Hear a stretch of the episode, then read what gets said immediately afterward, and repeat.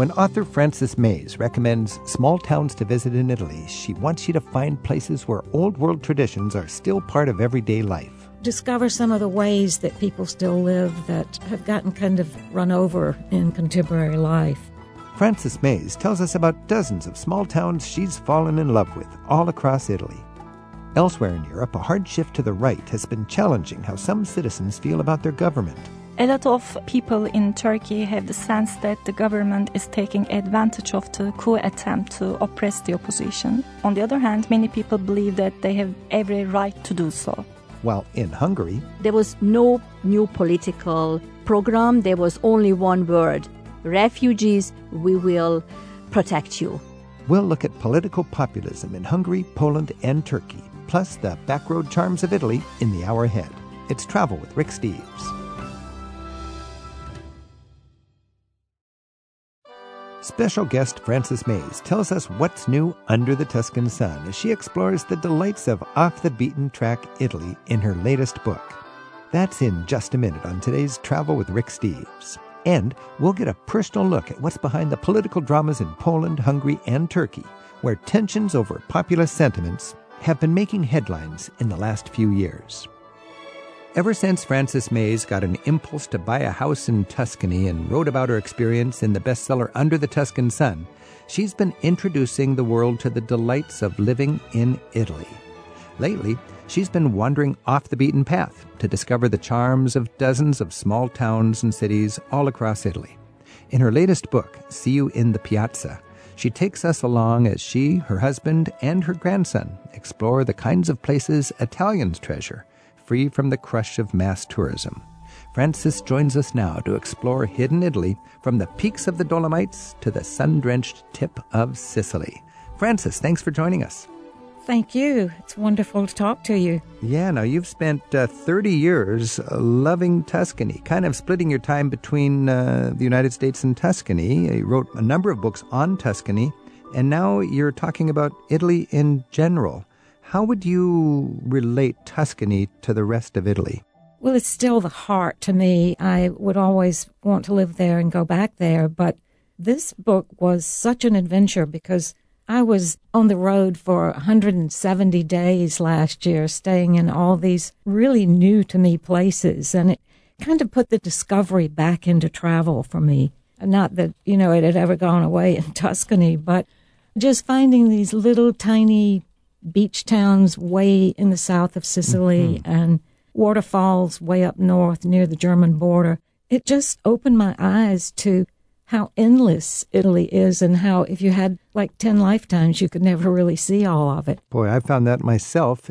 You know, you've had the luxury of, you know, living near Cortona with your whole Under the Tuscan Sun experience. And that's a luxury to be actually putting down roots and getting to know the community.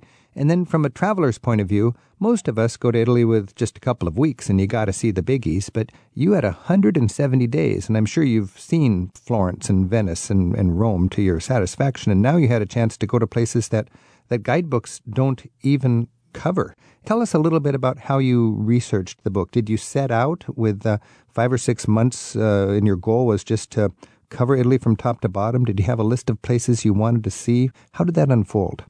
I had a lot of places in the back of my mind, not only the places that are kind of unknown to almost anyone, but also to try to go to some of the places that get skipped. Mm-hmm. When you go travel to Siena, Assisi, Florence, Rome, etc., those are so great for a first time trip. But after that, there's just layer and layer and layer of other stuff to see. So I wanted to see places like Geneva. Everyone knows of it, but who goes there? I wanted to spend a lot of time in Parma, which often gets skipped, and places like Catania, which have a kind of bad rep, but hmm. once you get there, you really know how amazing they are. So I had this list that I wanted, but then I just set myself into a place that was central and started exploring out from there without necessarily even knowing where I was going to stop.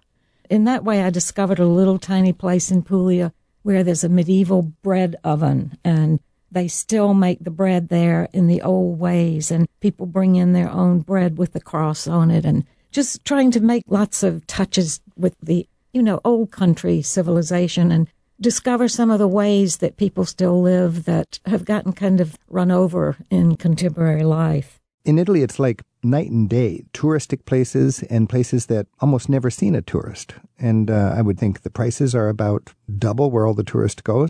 And the folk culture and the traditions actually are more vivid in places the tourists don't go. When you talked about the place in Puglia, which had that traditional oven, talk about a little bit of how traditions survive that a tourist that just goes to the, the big famous places might be completely oblivious to. The deeper you go into Italian life, the more you realize that it's bottomless and that you go to a place like Puglia, which has its famous spots, you know, but you get into the whole civilization of the place, the whole history, and that is what leads you. Like reading a little bit about Frederick II led me to explore a lot of his castles and to know how responsible he was for just the way modern Puglia is shaped. And even behind that, the whole sheep culture in Puglia and how these migration paths made the country develop the way it was. So the deeper you go, you know, the more you find out that everything you step on has a past and that it's available for you. Now, where exactly is Puglia and what's the big city in that region? Puglia is way south. It's down in the heel. And Brindisi is the place you can fly into. Mm-hmm. And Puglia has been kind of put on the map recently by the fact that there are now inexpensive flights from London to Brindisi. Mm-hmm. So people from there can get there in two hours. So that's mm-hmm. opened it up quite a bit. But when I first went to Puglia 25 years ago, there was no one there. Mm-hmm. But it's still, it's still such a place to discover. There are these cone shaped houses, the Trulli, and they're in a little town called Alberobello. And it's very touristy now, but it's still magic. You feel like the elves are going to come out of these little houses at any minute. And they go back way back to when farmers just built something out of the field stones. And they look like they've been there for a million years, but they have been there for a thousand. Frances Mayes is our special guest on Travel with Rick Steves. She's written seven books about Tuscany, starting with her bestseller Under the Tuscan Sun, which described her impulsive move to a fixer upper in the middle of Italy. Her latest book is See You in the Piazza New Places to Discover in Italy. There's more on her website, and that's francesmayesbooks.com.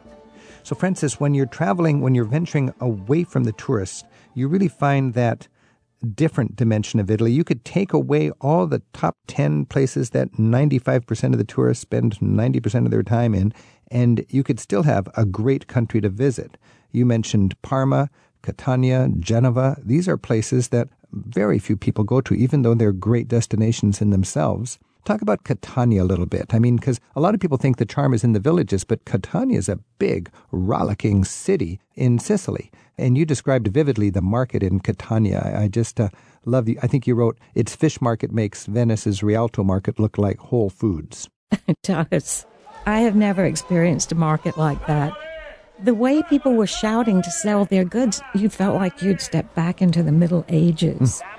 And it's a handsome town. I had kind of fear of Catania. You know, it's a raucous seaport and had kind of a bad rep, but it's so beautiful in the interior and so civilized. The first night we were there, people were walking by our table, outside table, going to the opera. And mm-hmm. they all looked like they stepped out of daguerreotypes. Mm. They were in their jewels and their, you know, the men had the big mustaches. And it was just one of those moments when the curtain of time seems to part daguerreotypes like a hundred year old black and white photograph? Yes, wow, yes. That is a great image. But everyone was pouring into the opera house. So Catania is very sophisticated and civilized. And yeah. you just have to get beyond those stereotypes that some towns have. Like Torino, everyone thinks, oh, Fiat, you know, Alfa Romeo, cars, cars, manufacturing. Torino is a regal town. It's an amazing culinary destination and also the gateway to all of Piemonte with all the wines. Mm-hmm. But I could live in Torino. That was another aspect of all these travels was I kept finding places I would like to live. I felt a little unfaithful to Cortona. you were, you were two timing on Cortona. I was. well, Torino is one of those industrial cities in the north, and I think most people would go to Milano because it's got the Leonardo da Vinci art and, and the great cathedral, and Torino gets overlooked. Yes. But I think you make a very good case in your book that Genova and Torino, there you feel the pulse of uh, Italian urban culture, uh, maybe even more vividly than in the places that are so packed with the tourists. Well, you do. You mentioned uh, eating in Torino. Describe a good meal that you had in, in Torino. Oh, there's so many. It's hard to choose, but right outside town, we drove out in a taxi. It was about a 20 minute ride to this uh, restaurant called Combal.Zero. It was regal and very contemporary, very beautiful. And the chef was having fun. He did a lot of playful things. He was playing tricks on us all the time. And at the end of the meal, these little bubbles were served that you put in your mouth, and they, they were actually laughing gas. So he was playing tricks the whole time, but the food was enormously sophisticated. And my grandson was so impressed that they had a water menu, waters from all over the world with all the contents. So I, I love the basic trattorias, the mom and pop, the recipes Mm-hmm. of Nona. But there's such a big movement in Italy now toward experimenting and taking the traditional ingredients and doing something fresh with them. So I love to combine those two ways of eating and traveling to try a lot of the, you know, the starred restaurants, the lauded restaurants, the ones that the chefs usually have gone away and trained. Mm-hmm. And then they've come home because they want to be with their family. Mm.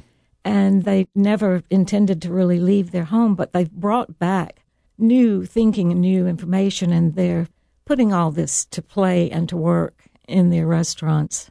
It's funny you say the word playful because I have also found in Italy more than other countries, I think, chefs are kind of playful and they're like enthusiastic, creative uh, young chefs, uh, even if they've been at it for a long time. And, and it, it feels to me they want to come out and see how you reacted to their playful creation. And it just brings a, a sprightliness to the meal. They do. It's fun. Like Braz in Lecce, way down in Puglia. They serve the roasted quail on a, a bed of straw, so he looked like he was in his nest. And hmm. Just funny things like that. They're really having a good time, but it's not just theater. It's just kind of an attitude, I think, that they're trying to play out, not only in the food, but in the presentation.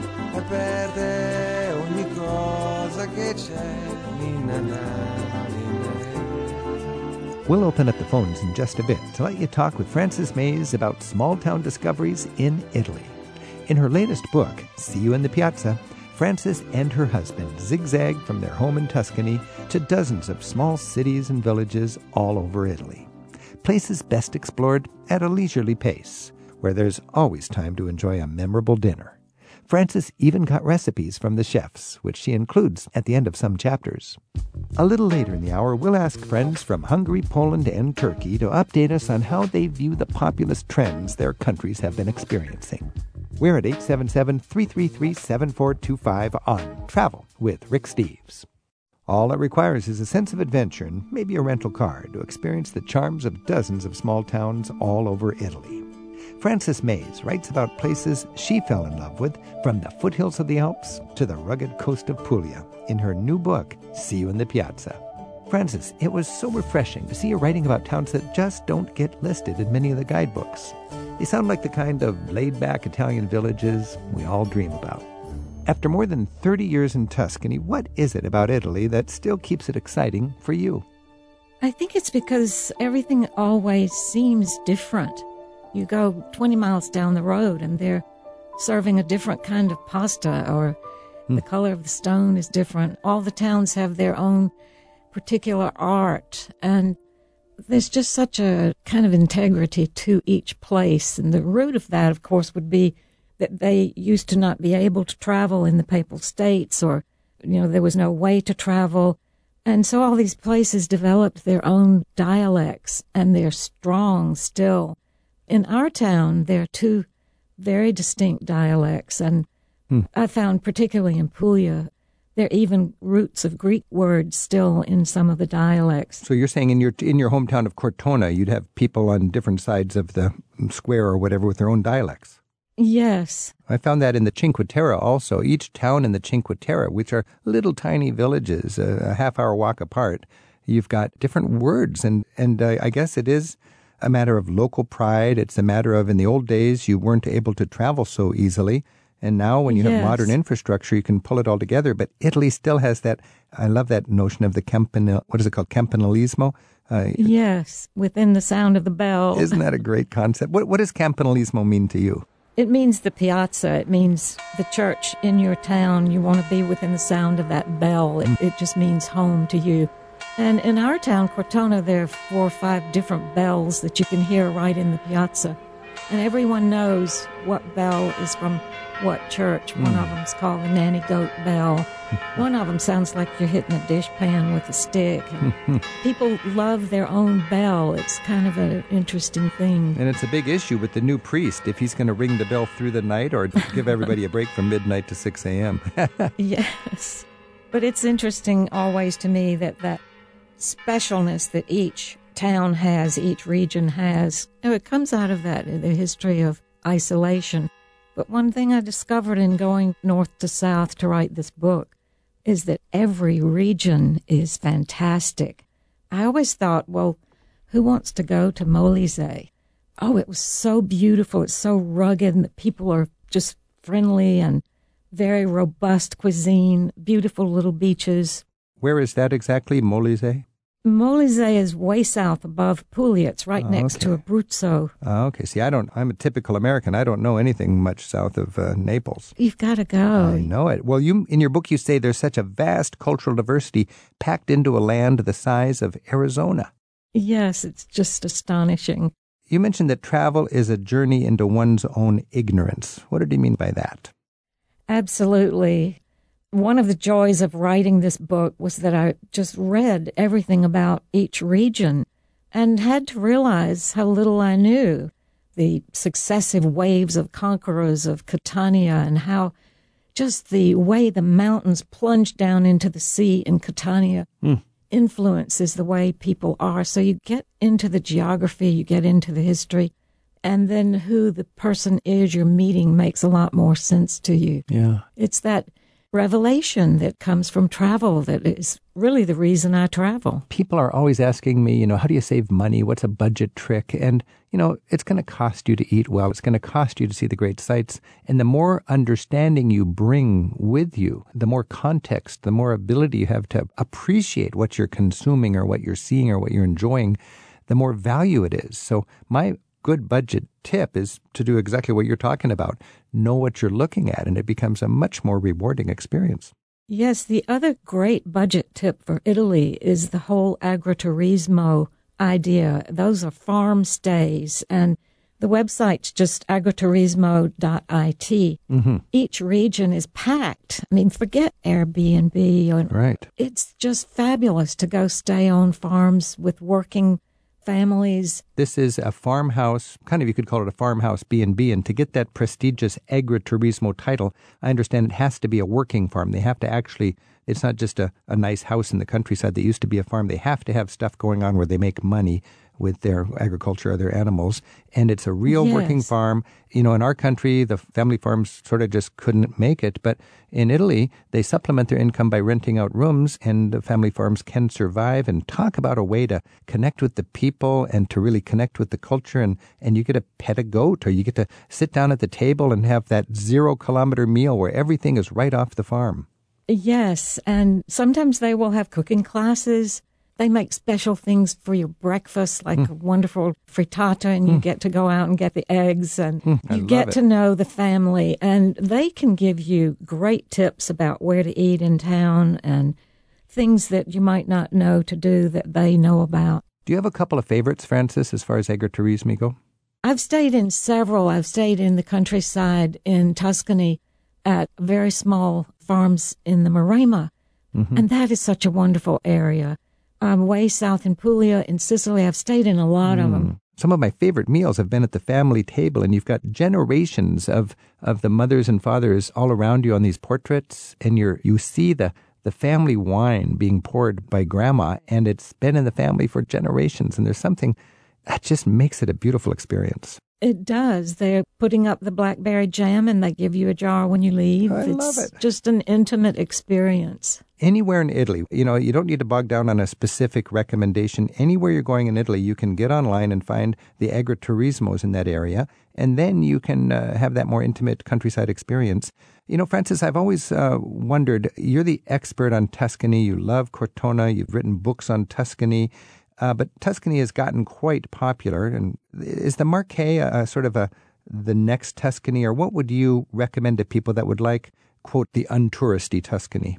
So much of Tuscany is untouristy, and I hear all the time, "Oh, Tuscany's overrun." It's not. Hmm. I mean, in mid-July, in places that tourists flock to, it's going to be kind of Right. crowded. But here's all the rest of the year. Like if I were in Cortona right now, I doubt if there'd be any tourists Ah. there. So I'm a big one for traveling off season if you can. But yeah. even in Tuscany, like in the wine country, Montepulciano, Montalcino, Pienza, Cortona, those are popular in the summer, but they're not overrun. Uh, Florence can be overrun. Venice can be overrun. But I think it's very exaggerated that these small hill towns are. Orvieto can be overrun. There's a few places that are tourist traps, but you're right. If you just venture out a little bit, you can do fine. Frances Mayes has written seven books about Tuscany, starting with the bestseller Under the Tuscan Sun. In her latest book, See You in the Piazza New Places to Discover in Italy, Frances explores the hidden Italy as she visits dozens of scenic small towns scattered all across the country. We have links to her books with this week's show at ricksteves.com slash radio. Our phone number is 877-333-7425. You can email us anytime at radio at ricksteves.com. Gloria has called in from Daytona Beach in Florida. Gloria, thanks for your call.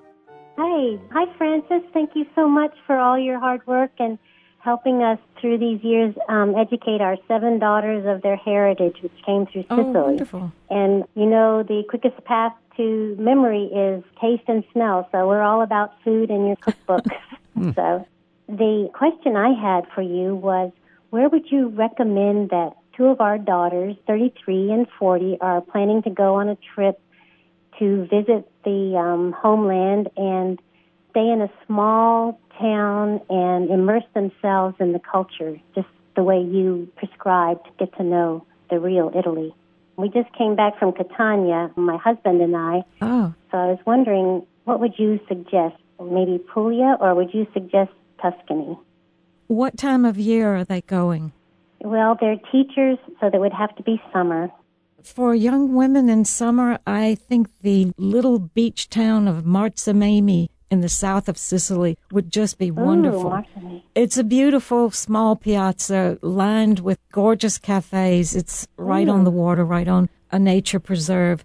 And it's also ah. very convenient for exploring Siracusa and the Baroque towns of Noto Modica and Scicli. And it's just a great base, but they would be there for this wonderful nightlife in the piazza. And I think they would Yeah, absolutely we really love enjoyed that. Ortigia. Gloria, let me uh, bust in here because Ortigia is amazing, and it's a little confusing because everybody thinks of Syracuse, but the historic Yeah. little island birthplace center, old center of Syracuse is Ortigia, and I found that to Mm-hmm. Yeah. be one of the greatest discoveries also in Sicily. So that's nice, and I would add, I, I really like Frances's uh, idea about establishing a comfortable base, and from there you side trip out, and the beach town Frances mentioned would be uh, delightful to take advantage of the, the great infrastructure that Sicily has. It seems like they got better roads than they deserve, and there's probably a reason for that as the the North tries to subsidize the South to keep them up to speed. And with that base that Frances mentioned, you could visit so much in southern Sicily. What was the name of that town again, Frances?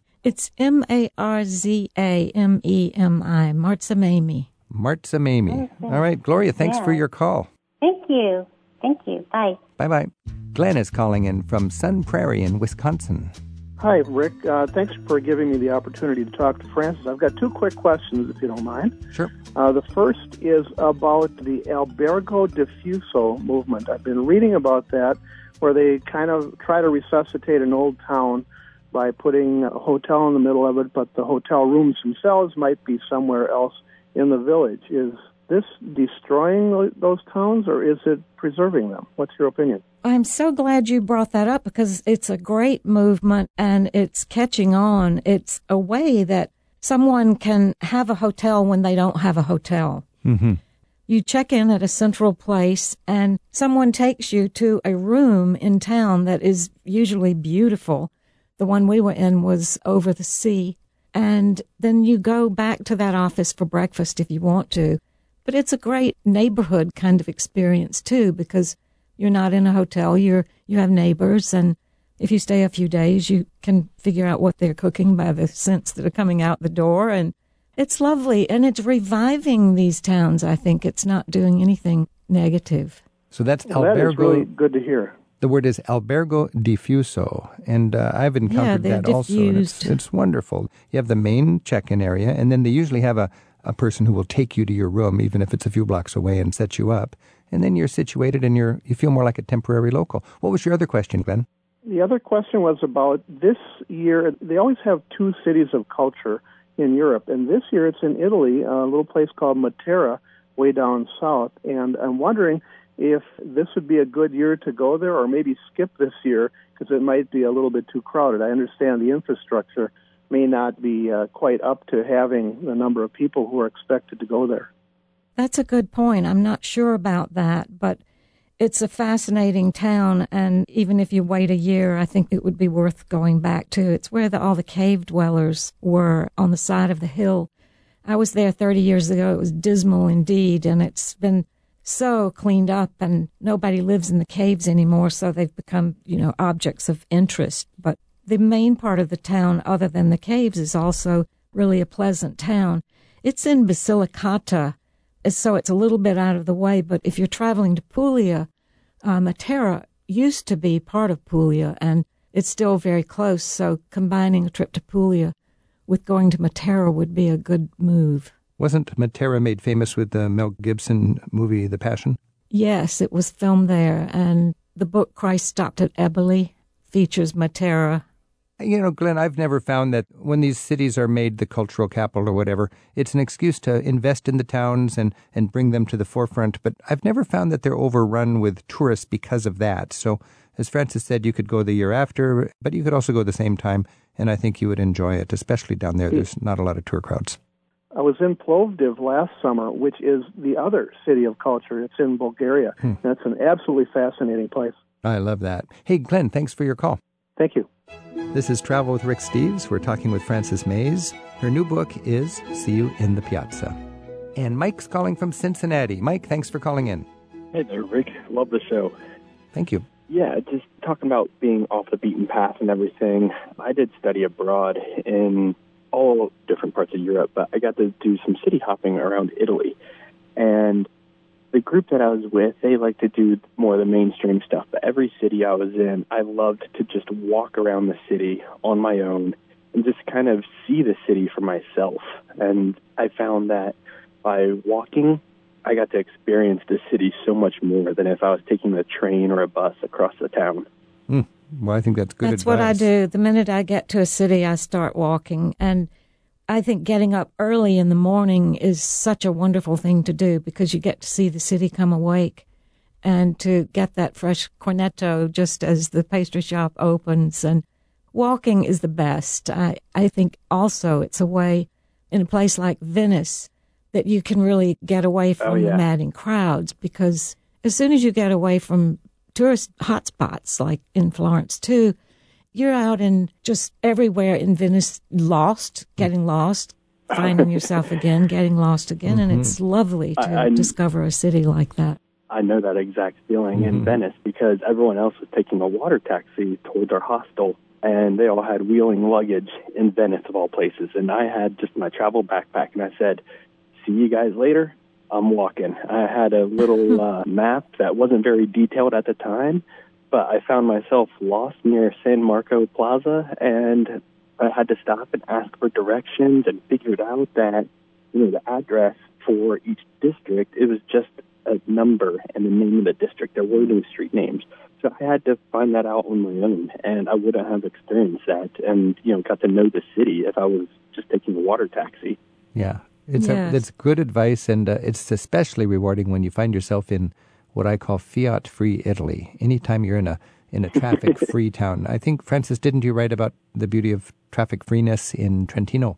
all over Italy, many towns are closing their historic centers to traffic, and it's the best thing that's ever happened in Italy. Mm-hmm. You wake up in downtown Florence and, and you hear the birds now in downtown Florence instead of trucks coming and going. It's just a beautiful thing. it is. Mike, we're out of time. Thanks for your call. Happy travels.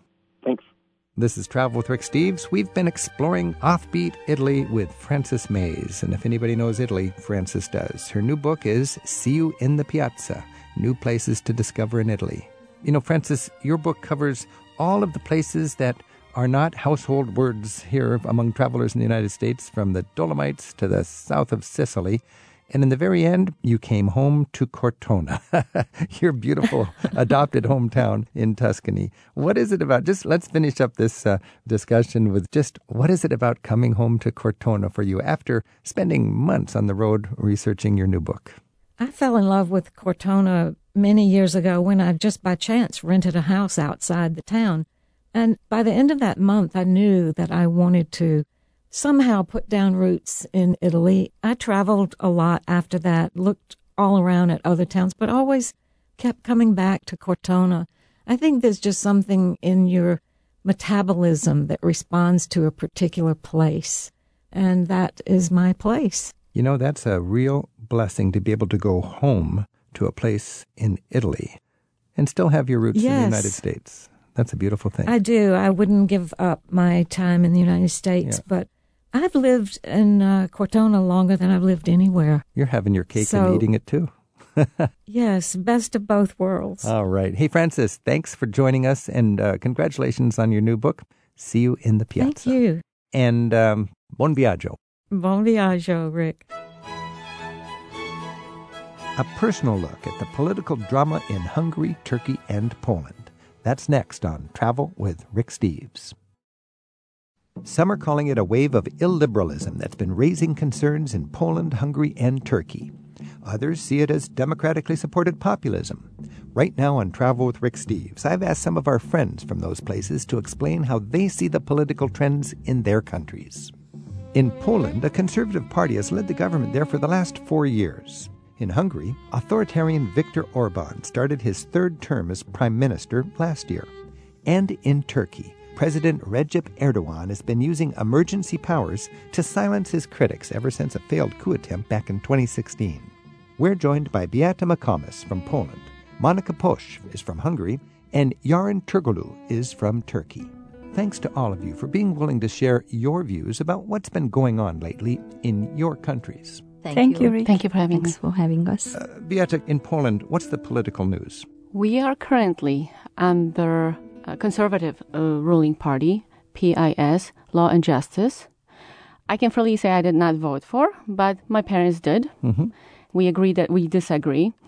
And like I said, it's a conservative party heavily influenced by Catholic Church in Poland, Mm-hmm. trying to impose laws, rules, and regulations that are aligned with Catholic thinking. So, Conservative Party, uh, Law and Justice is the name, embracing the Catholic Church. That's what's happening in Poland right now. Yarin, in uh, Turkey, what's the news? In Turkey, the ruling party is the Justice and Development Party, who has been ruling the country for the past 16 years. They have won, I think, four executive elections. So they have shifted the country from a parliamentary democracy to an executive presidential system. So, from the parliament making the laws to the executive branch being stronger. Yes. So, this is a dynamic you would have in many democracies when you have a judicial branch, the legislative branch, the executive branch, and in your case, the Separation of executive. powers, The executive is um, is more powerful now than that branch was ten years ago. Definitely. Monica, in Hungary. the ruling party is the Young Democratical Party, Fidesz. It's very, very controversial what's going on. That Young Democratical Party in 1989, at the fall of the communist era, got in power and they said, Russians go home. And they were the symbol of our freedom and democracy after the long 50 years of communism. Now, the same leadership and the same people are the one who are downsizing our schools They are the one who are cutting free speech and who has two thirds in the parliament, which meant that they wiped out the entire opposite party. So practically, we have a one party system. So this is uh, interesting. In 89, when Hungary won its freedom and its democracy from the Soviet Union, the Young Democratic Party was the hero of that. Absolutely. And now, uh, a generation later, they're in power and they have so many people in the legislative branch, two thirds, that they can just ignore all the opposition. Absolutely. It's like in our Senate, if you have more than 60 votes, 60%, you can pretty much uh, write the own rules. So that gives that party a lot of power in your country. Absolutely. Okay, so we've got uh, this interesting dynamic going on in the three countries that are most in the news because of this populism related to the political dynamic in the United States with President Trump. What is the general attitude, the public pronouncement about democracy be in, in Poland? What does your uh, president say about democracy itself? Well, despite what you can hear on the news and read in the paper about Polish situation, we are a still democratic country. We have free elections, we have freedom of speech, Mm-hmm. uh, freedom of gathering, and expressing our opinions.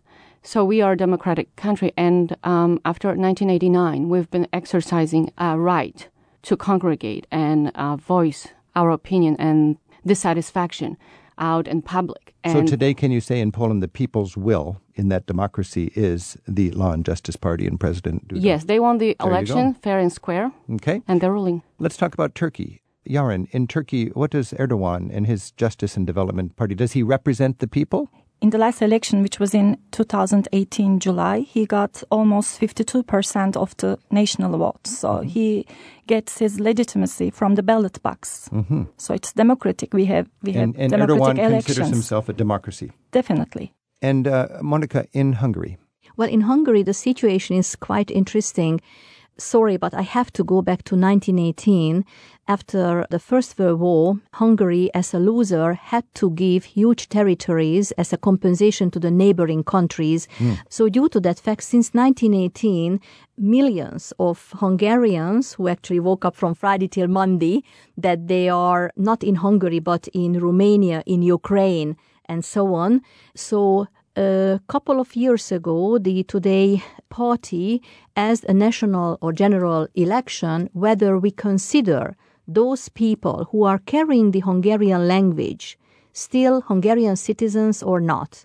Myself voted yes because that seemed as a right thing, not Yeah. seeing through actually what was the genius plan, because now million of uh, people in the foreign countries with Hungarian heritage never lived one day in Hungary, received Hungarian citizenship and have a right to vote. okay, Now- so until 1918, Hungary was part of the Austro-Hungarian Empire.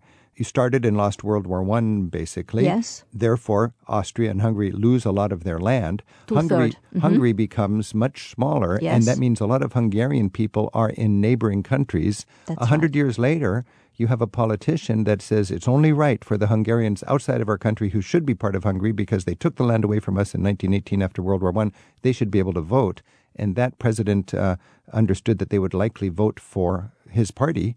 It's a smart move for him politically. Oh, yes. I mean, uh, that fulfilled their purpose beautifully because from our taxpayer money, the government is giving million worth of US dollar worth of uh, money to supporting the outside countries today Hungarian citizens and they're buying their vote. So practically it doesn't matter what they do in Hungary, the government, it doesn't matter the bribery, it doesn't matter the corruption, the EU monies shifting into private pockets. Practically surely they have millions of people's sure vote It's Travel with Rick Steves, and we're hearing the views of Monica From Hungary, Beata Makamis from Poland, and Yarin Turkoglu from Turkey on the political landscape in their countries. I'd love to know in your countries who's considered the base of the party that's in power now. Beata, in Poland, how do you describe the base of uh, President Duda? Those are usually people who are churchgoers, Catholic Church? Catholic Church. I don't want to use the word less educated. With primary school or middle school education. so not educated elites. Yes. And uh, living in the uh, rural areas. Okay, so small town, countryside, not educated big city elites and religious people. Correct. Law and Justice Party won in Poland heavily because of the social programs that they promised. Economy in Poland is strong. Unemployment is around 5%. As zloty is a, a strong currency, we have a good relationship with our partners in EU. So the next thing to tackle was the social programs. So the party promised a lot. Uh, they promised to lower the age of uh, retirement, to boost the growth rate by promising people a certain amount of money. The birth rate. So Yes. more people in Poland. We need them. We're now at 39 million. We were at 40. Okay. So they promised that for every child you get 500 zloty per month. And actually, they- economic incentives to have more children. absolutely. In Turkey, Yarin, who would be considered the base of Erdogan? The base of the ruling party is uh, mostly the more religiously conservative people, So these would be conservative Muslims. conservative Muslims. Big city or small town? It doesn't matter. Istanbul is like a microcosm of Turkey. So it would be more conservative people religiously. Generally speaking, yes. And would he say, is there, like in Poland, Beata was talking about the educated elites, is there any difference there, or is Erdogan? There's a difference regarding to that too. yes. Which way? Generally, the educated elite uh, vote for the main opposition party. Okay. In Turkey, Erdogan is, is remarkably popular. What makes him so popular with his base? His base believes that Turkey is much more powerful now than before. Powerful now. Uh, they believe that they have a strong leader and uh, there's an economical success. Before Erdogan came into power, there was a coalition and there was an economic crisis. So Turkey overcame that and economically did much better under Erdogan's rule. So Erdogan is good for the economy. I mean, that's the, some, the belief some in the people people. believe that yeah. that's the belief. That's Okay. the belief of his base. And Monica, in Hungary, who would be the base for Prime Minister Orban's party? Well, a majorly small uh, city conservative religious uh, part of the society. Also, the major, major election word was refugees. The fear of uh, refugees, that's the major point. So, women in tiny villages are afraid that they're going to be all raped by the refugees, who, by the way, have no intention to come to Hungary. That brings up this fear image because I think uh, wannabe autocrats, whether far left or far right, have used fear to change their democracies, I think. we had our latest election just recently. I would say there was no new political program. There was only one word refugees, we will protect you. But you need to know that practically from, uh, and I don't want to tell you wrong numbers, but for hundreds of thousand refugees who actually went through the country, maybe like 20 of them applied uh, and wanted to stay. To stay. So they're just going to Germany, basically. exactly. Okay. So so, but a fear of refugees. Yes. The judiciary has been changed in our country and in your country. News in, in Hungary is. I mean, is the just rhetoric. out of hand, yeah. yeah. And at any time, actually, uh, a journalist is asking a politician about their bribery. The answer is that's fake news. Right. I think it's widespread. And when a journalist is arrested in Turkey, uh, most of the people believe that he's not arrested because of journalism. There's Right. another reason for that. There's another reason for that. Well, in Poland, we're lucky we have free journalism, but more now than ever before after 1989, we see that the public television is the one that sides with the government. Mm-hmm. It's like the Fox News It's, it's of the same in United States, and then all the mm. private Yeah. television stations are more liberal and criticizing the government. Yoran, do you have a sense that a crisis is created in the minds of the people who vote in Turkey to help the political party in power? It's generally the fear of the external political powers that don't want a powerful Turkey. In Turkey, of course, there was the failed coup attempt. Yes. And how did that impact the situation today in Turkey? A lot of people in Turkey have the sense that the government is taking advantage of the coup attempt to oppress the opposition. Uh-huh. On the other hand, many people believe that they have every right to do so. And uh, Monica, in Hungary, is there a, a sense that a, a crisis is made? Uh, definitely. In our story, I should mention the EU money, which, uh, as I mentioned, is shifted into private pockets, to the political elite uh, pocket, to cover. You have to create an issue, a crisis, so the whole society or the remains of the little free media is uh, discussing that things. Meanwhile, billion worth of US dollar is shifted into private pockets. I truly feel that as soon as one crisis issue is kind of fading away, there is another one. Crises are created to distract people, so uh, they'll look at the crisis rather than where's this money going. Exactly. That's Monica Pash from Hungary as we discuss the authoritarian political trends in Europe and Turkey right now on Travel with Rick Steves. We'll hear more from Yaryn Turkoglu about Turkey's scheduled local elections on March 31st in just a moment. But first, let's get a little more background on the situation in Poland from Beata McComas. Now, in your country, there was a terrible airplane crash and much of the government died. Did that impact in any way where you are today politically, uh, Beata, in Poland? Yes, I believe so. The President Kaczynski that died in a plane crash back then he has a twin brother who is also very politically involved, and he is a leader of the leading political party in Poland right now. And de facto, he's the person that pulls the strings and makes the decisions, and our president just agrees with him. A lot that the party does, I think, is in a way to honor the president that passed away. And it feels almost like his brother is trying to make him look like a saint person. Are they taking advantage of that in a way that is sort of opportunistic? I think it's important to remember that almost 100 people from our government died in that plane crash. So the memory of those people, I mean, it should be kept. Yes. But to build so many monuments, to have monthly praying sessions outside of churches in the public squares. I think that's taking it a little bit too much. Okay, I, you know, it's very interesting because a lot of liberals are all up in arms because of these populist leaders, these right wing autocrats. But clearly, there's a reason that they're in power, and it, it sounds like there's a popular support. If you could say a percent of the people in the country supporting the politician, how strong is your leadership? How strong is your ruling party? Beata in Poland. I would say over 50%. I want to uh, say that the next parliamentary election will be won by this party again. I mean, that's what the polls showing right now. We still have two more years to go. In Yaryn, uh, in Turkey, uh, how popular is Erdogan and what is his prospect for the next election? He's election? still very popular, but we have a municipal election coming. Uh-huh. So that will also show us probably the outcome of the next general election. Because generally the political party who wins Istanbul also takes Turkey. So that will be a big indication. And Monica, in Hungary, Well, quite frankly, because the media freedom cut uh, so badly, the official, we just call it the royal TV and the royal uh, radio, they, it says that uh, today government is 100% supported by the entire country. So your your government controls the media, Yes. and the media controls people's viewpoint unless they're very sophisticated. Yes. And now it seems, according to the media, that everybody is in favor Exactly, of the so Hung- that's why I can't party. tell It seems to me the ruling parties in Poland, in Hungary, and in Turkey are all pretty strong. They're going to be around for a while, and it seems a lot like Putin in Russia. He's very popular in Russia.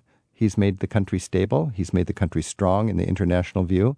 He's uh, promised uh, people that he'll protect them from bad forces coming in, stability, economy, uh, Outsiders. outsiders. Definitely there is a pattern. What's the impact on tourism? Because we're a travel show. People love to go to Hungary. They love to go to Turkey. They love to go to Poland. Just from a practical point of view, if you're a traveler thinking of coming to your country, is there anything to be concerned about? What are the pros and cons? Monica, let's talk about Hungary. each nation needs to go through the growing pain, if I could say that way. These issues majorly are our inner politics. So, our dear travelers uh, coming over to our country can enjoy the same fantastic cruise ships, the same cafe houses, and all of the beauties that we have. Yarin in Turkey. In Turkey, the political situation does not affect tourism. So although a lot of people have concerns about government trying to impose their preferred lifestyle on the entire society, but on an individual basis, it doesn't affect us. So as a Turk living in Istanbul, I have a very beautiful life. I just continue my life. I have a vivid social life. So it doesn't affect tourism and it doesn't affect individuals if you stay away from politics. It probably affects the number of people coming to the country because there's a perception that it's Uh, yes. it's nervous. But your point is when you do go to Istanbul, you'll That's feel it's like normal. Beatus, you take groups through your homeland of, of Poland. What's the impact of the politics on the experience of the visitor? There is really no impact, at least nothing that you would see as a tourist. It's a still very safe country. Tourism infrastructure is fully developed. The only thing I can think of from a guiding point of view, every now and then we may stumble upon uh, some protest. But that, to me, it's another form of education. It's an exercise of freedom, also. Right.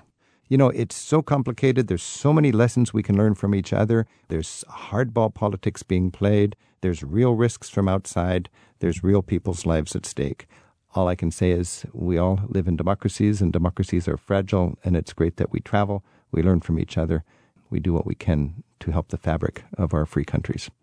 Thanks so much for joining us and for sharing. Monica Pash from Budapest in Hungary, Yaren Turkoglu from Istanbul in Turkey, and Beata Makomis from Poland. Thanks again, and best wishes to each of you. Thank you. Thank, you for having us. Travel with Rick Steves is produced at Rick Steves Europe in Edmonds, Washington by Tim Tattan and Isaac Kaplan Woolner. Thanks this week for editing help from Sarah McCormick, studio help from WUNC in Durham, North Carolina, and website support from Gretchen Strauch. Our theme music is by Jerry Frank. There's more at ricksteves.com slash radio. Rick Steves Italy is America's top-selling Italian guidebook. At Rick Steves online travel store, you'll also find guidebooks for Rome, Venice, Florence, and Tuscany, plus Rick's Italian phrasebook. To learn more about Rick's guidebooks for Italy and beyond, shop online at ricksteves.com.